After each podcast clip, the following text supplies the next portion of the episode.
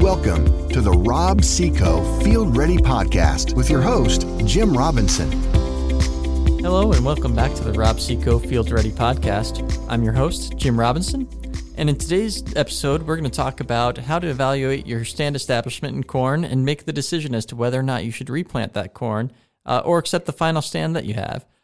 In today's episode, we have our guest, Jacob Foley back with us. Jacob's a product evaluation lead in Minnesota with Rob-See-Co. Jacob, welcome back. Thank you for having me back, Jim. I'm excited to be here. Yeah, thank you. So, Jacob, just to kick right into it, we're right in the middle of planting right now. We're actually ahead of pace in planting in here in 2020. Uh, can you tell us a little bit about as growers are evaluating their stands and considering the need for replant and whatnot? What what should they be doing, and what are some of the common emergence problems they may run into? Yeah, so some of the com- common problems and the things, probably the number one thing that I stress when when we have this discussion with either growers or our sales force, when it comes to planting, be it's really simple. Just be mindful of the of the your weather forecast as you're planting. The first 48 hours that your seeds in the ground are probably the most critical to stand establishment if, if we're going to see cold, wet conditions in, the, in those first 48 hours, we're going to see some seed chilling or imbibitional chilling. What that comes down to is your seed is imbibing or absorbing moisture from the soil. It's going to absorb 30% of its uh, of its seed weight just in moisture and expand and uh, swell up, and then it's going to start its germination process. What what happens in that if we get too cold, too wet, and too cold is cell membranes that need to do the expanding become brittle and actual burst and your seed will come uh, it won't be viable your seed will die. So just be, be looking at the weather forecast look at the, fir- uh, the next 48 hours after that seed gets in the ground. Some other soil conditions that you might run into uh, if we ever see crusting of soil you know if you've got your seed bed prepared and we get a rain you've you might lose soil aggregates and you're gonna your soil is going to be basically just become concrete and you're, you're, those those little seedlings that need to push through are gonna have a really tough time and you could lose some stand to that also Absolutely. Uh, um, about planting depth. Uh, if, if we get too shallow, we're going to have some, some sidewall compaction. Your your root your root development is going to be slow, and they're not going to have anywhere to go because they, everything around it's too hard for roots to get out and find anything. If your press wheels aren't uh, uh, getting your furrow closed, you could be dry or freeze your seed out, and, that, and that's definitely going to impact your seed.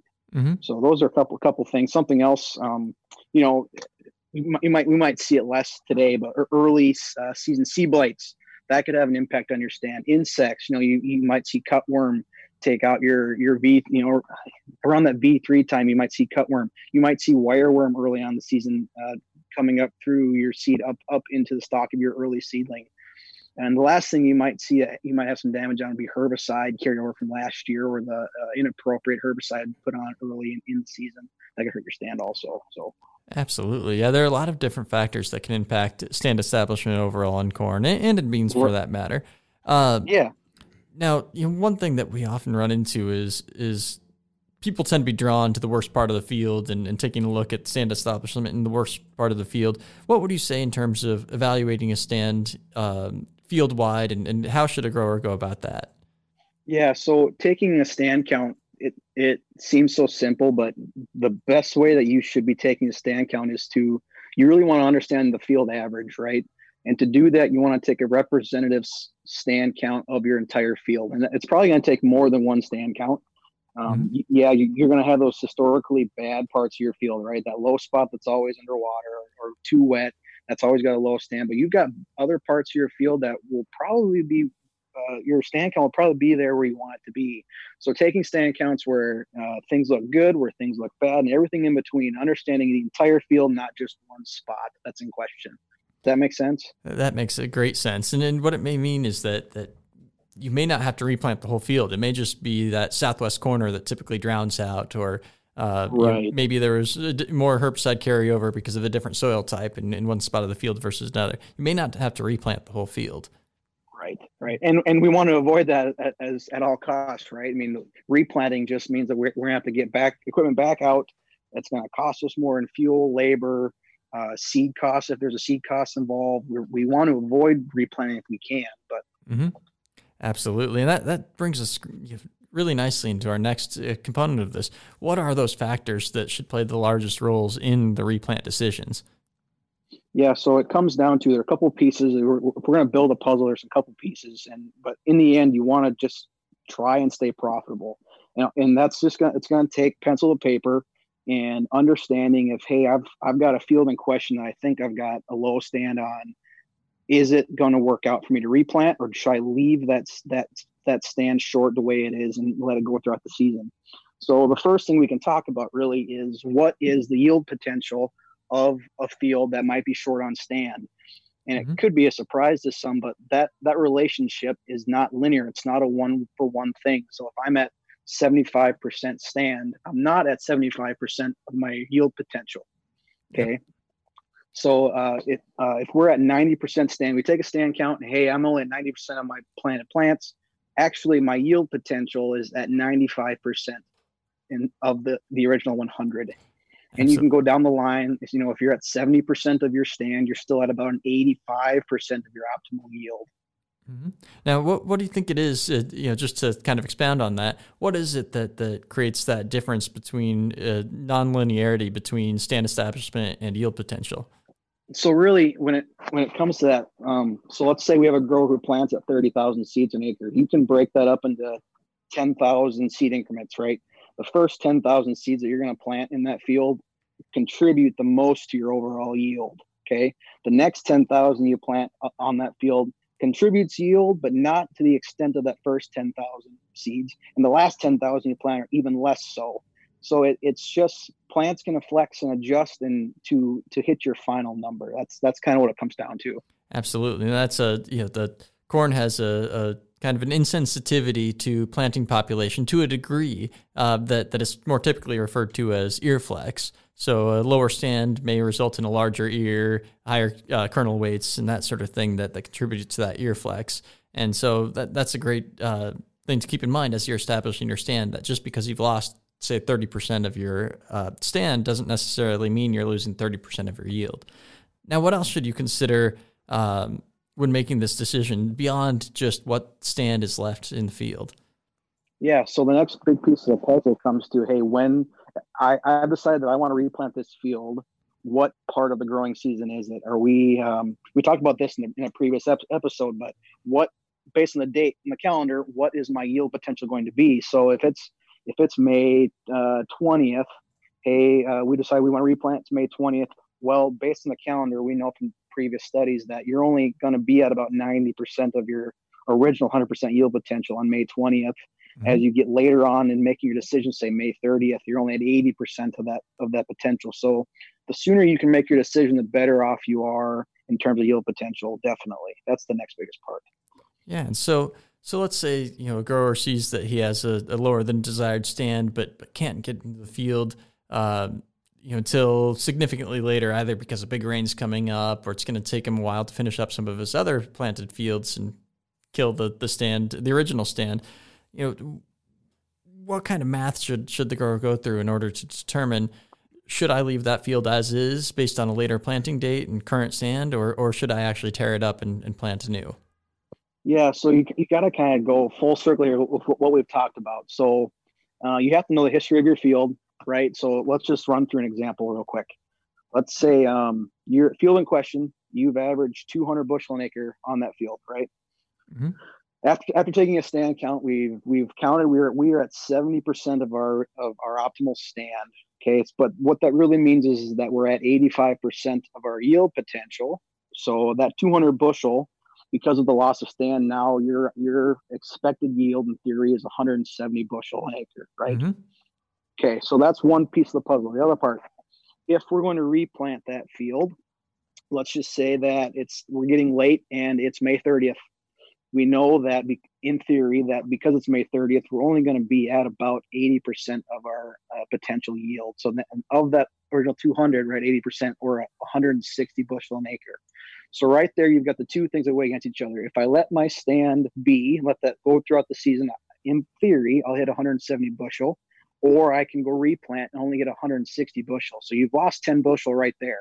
That 160 mm-hmm. bushel doesn't include the cost, like you said, to go kill that stand, seed costs, labor costs, fuel costs, it, it that all adds up. So it, it takes a, a little a little bit of math uh, and and to understand the numbers before we make that decision. Absolutely, and and you know it's, it's worth noting that, that while we do have these these figures here, that, that you can actually find a lot of the figures we're referring to in uh, agronomy tip sheets on the Rob-See-Co website.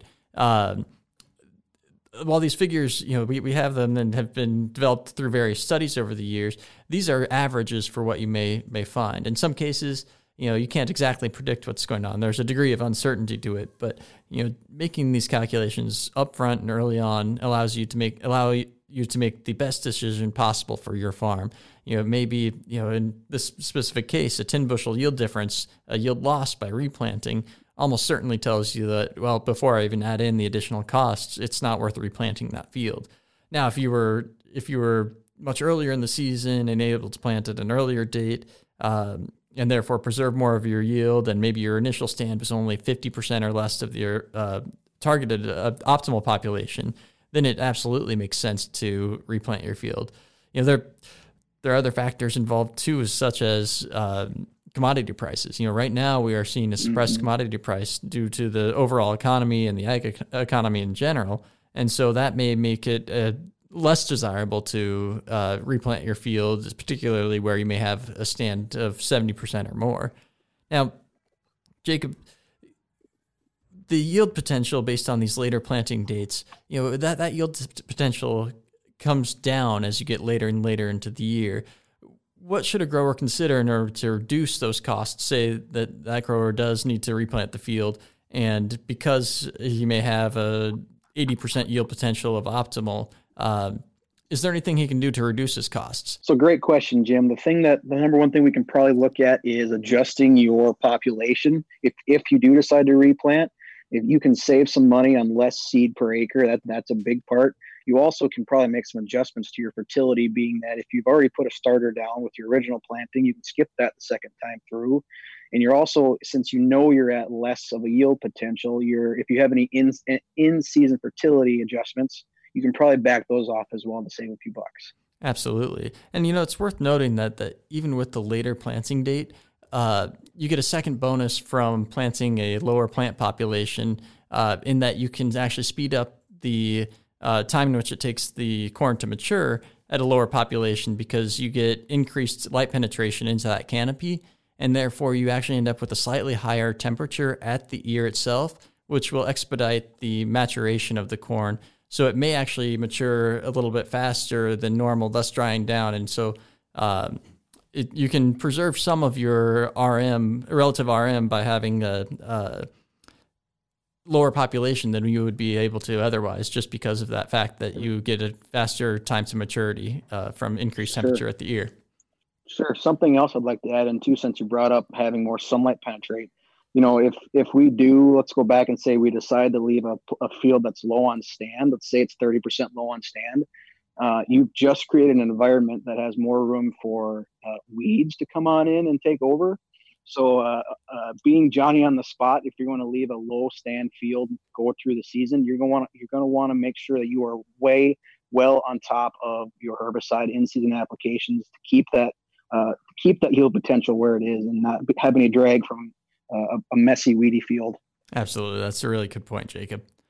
So overall, if if a grower during planting season gets a cold rain or has some difficulty at planting time, whether it's from equipment, carryover herbicide, whatever it may be, and, and finds that they have a lower than desired stand, what the, the first thing the grower should do is take representative stand counts across the field, particularly in the different zones that may be affected in different ways. If there's a low spot that gets drowned out typically, or if there are areas that uh, tend to be better than others, grower may not have to replant the whole field when looking at those factors that play the role in the decision to replant or not, the primary thing you want to look at is the income that you'll get relative to replanting versus not replanting and the costs associated with each. So, are you going to make more money by replanting that field or are you going to be better off by leaving the stand that's there?